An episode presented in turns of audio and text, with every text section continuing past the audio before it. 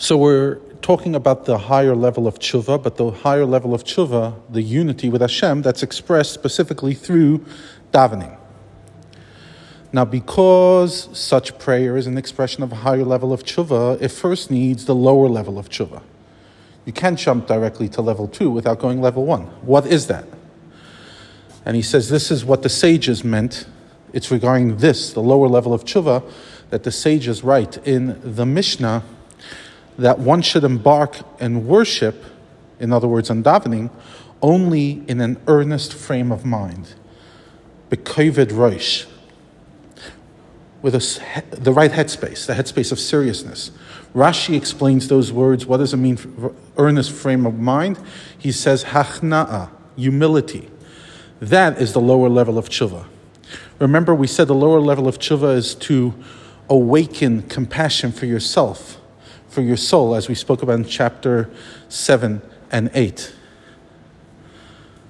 At the same time, we must note what the Brisa, which is um, a colleague of the Mishnah, the Mishnah is the great uh, source of teachings authored by Rabbi Yehuda Hanasi, based uh, upon which the whole Talmud is authored.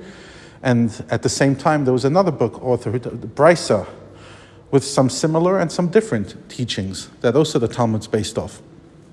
And over there they say you should embark on worship of Hashem with joy.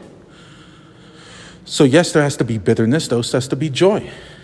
And he says like this In our bereaved generation, in our bereaved generation, in other words, in our generation that's lower than previous generations, when people are not capable to switch from seriousness to joy so easily, so the advice is that the tshuva ilah because here's the issue the, the, the, the, the lower level of tshuva demands that you're serious. But then we said when you daven, you have to daven with joy. So he says the lower level of tshuva, that seriousness do earlier, what he called tikkun chatzot, the midnight prayer or the night before, or at least once a week, etc.